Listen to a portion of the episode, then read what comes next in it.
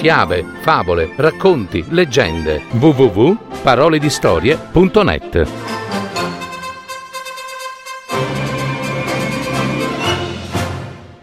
Il lucertolone. Una fiaba di José Saramago, messa in voce di Vittoria Marras.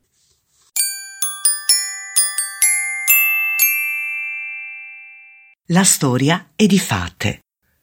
Non che esse appaiano, né io l'ho affermato, ma che altro potrebbe essere la storia del lucertolone sbucato all'occiado?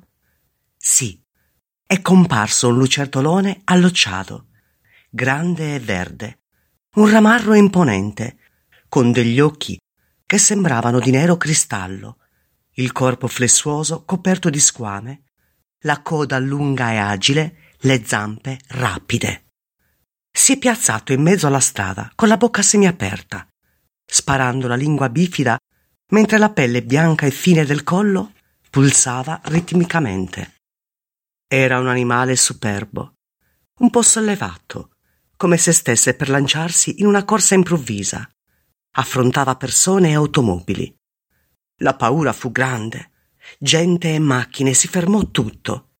I passanti rimasero a guardare da lontano e qualcuno più nervoso si infilò nelle vie traverse facendo finta di niente, dicendo a se stesso, per non confessare la codardia, che la fatica, lo dicono i medici, provoca allucinazioni. La situazione era chiaramente insostenibile. Un lucertolone fermo, una pallida folla sui marciapiedi, automobili abbandonate in punti morti e d'improvviso una vecchia che gridava. Non ci fu bisogno d'altro. In un attimo le strade rimasero deserte. I negozianti calarono le saracinesche e una ragazza che vendeva violette lasciò cadere il cesto e i fiori rotolarono per terra fino a formare attorno al lucertolone un cerchio perfetto, come una ghirlanda di aromi. L'animale non si mosse, agitava lentamente la coda ed ergeva la testa triangolare, fiutando. Qualcuno doveva aver telefonato. Si udirono sirene e le due estremità della via furono bloccate. Da un lato i pompieri con tutta l'attrezzatura, dall'altro l'esercito con tutto l'armamentario. Chi diceva che il lucertolone era velenoso, chi affermava che le squame resistevano alle pallottole. La vecchia continuava a gridare, anche se nessuno sapeva dove fosse.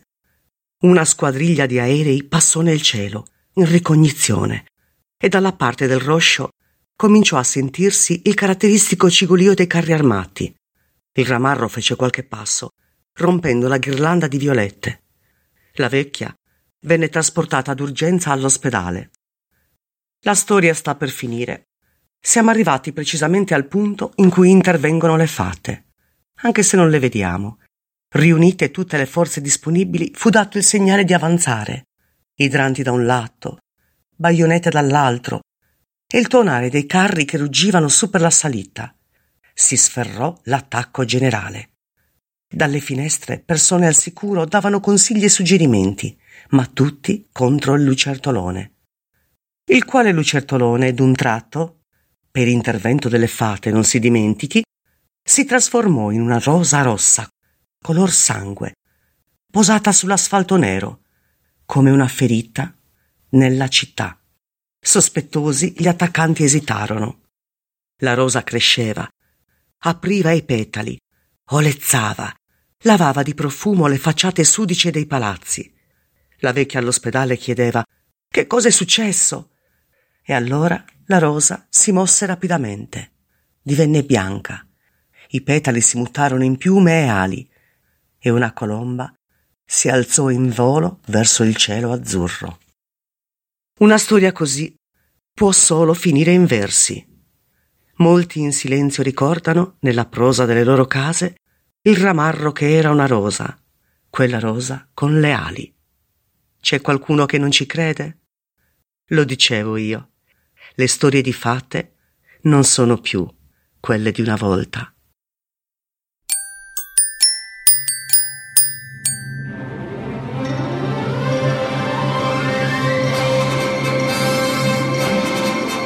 Avete ascoltato Parole di storie, fiabe, favole, racconti, leggende. www.paroledistorie.net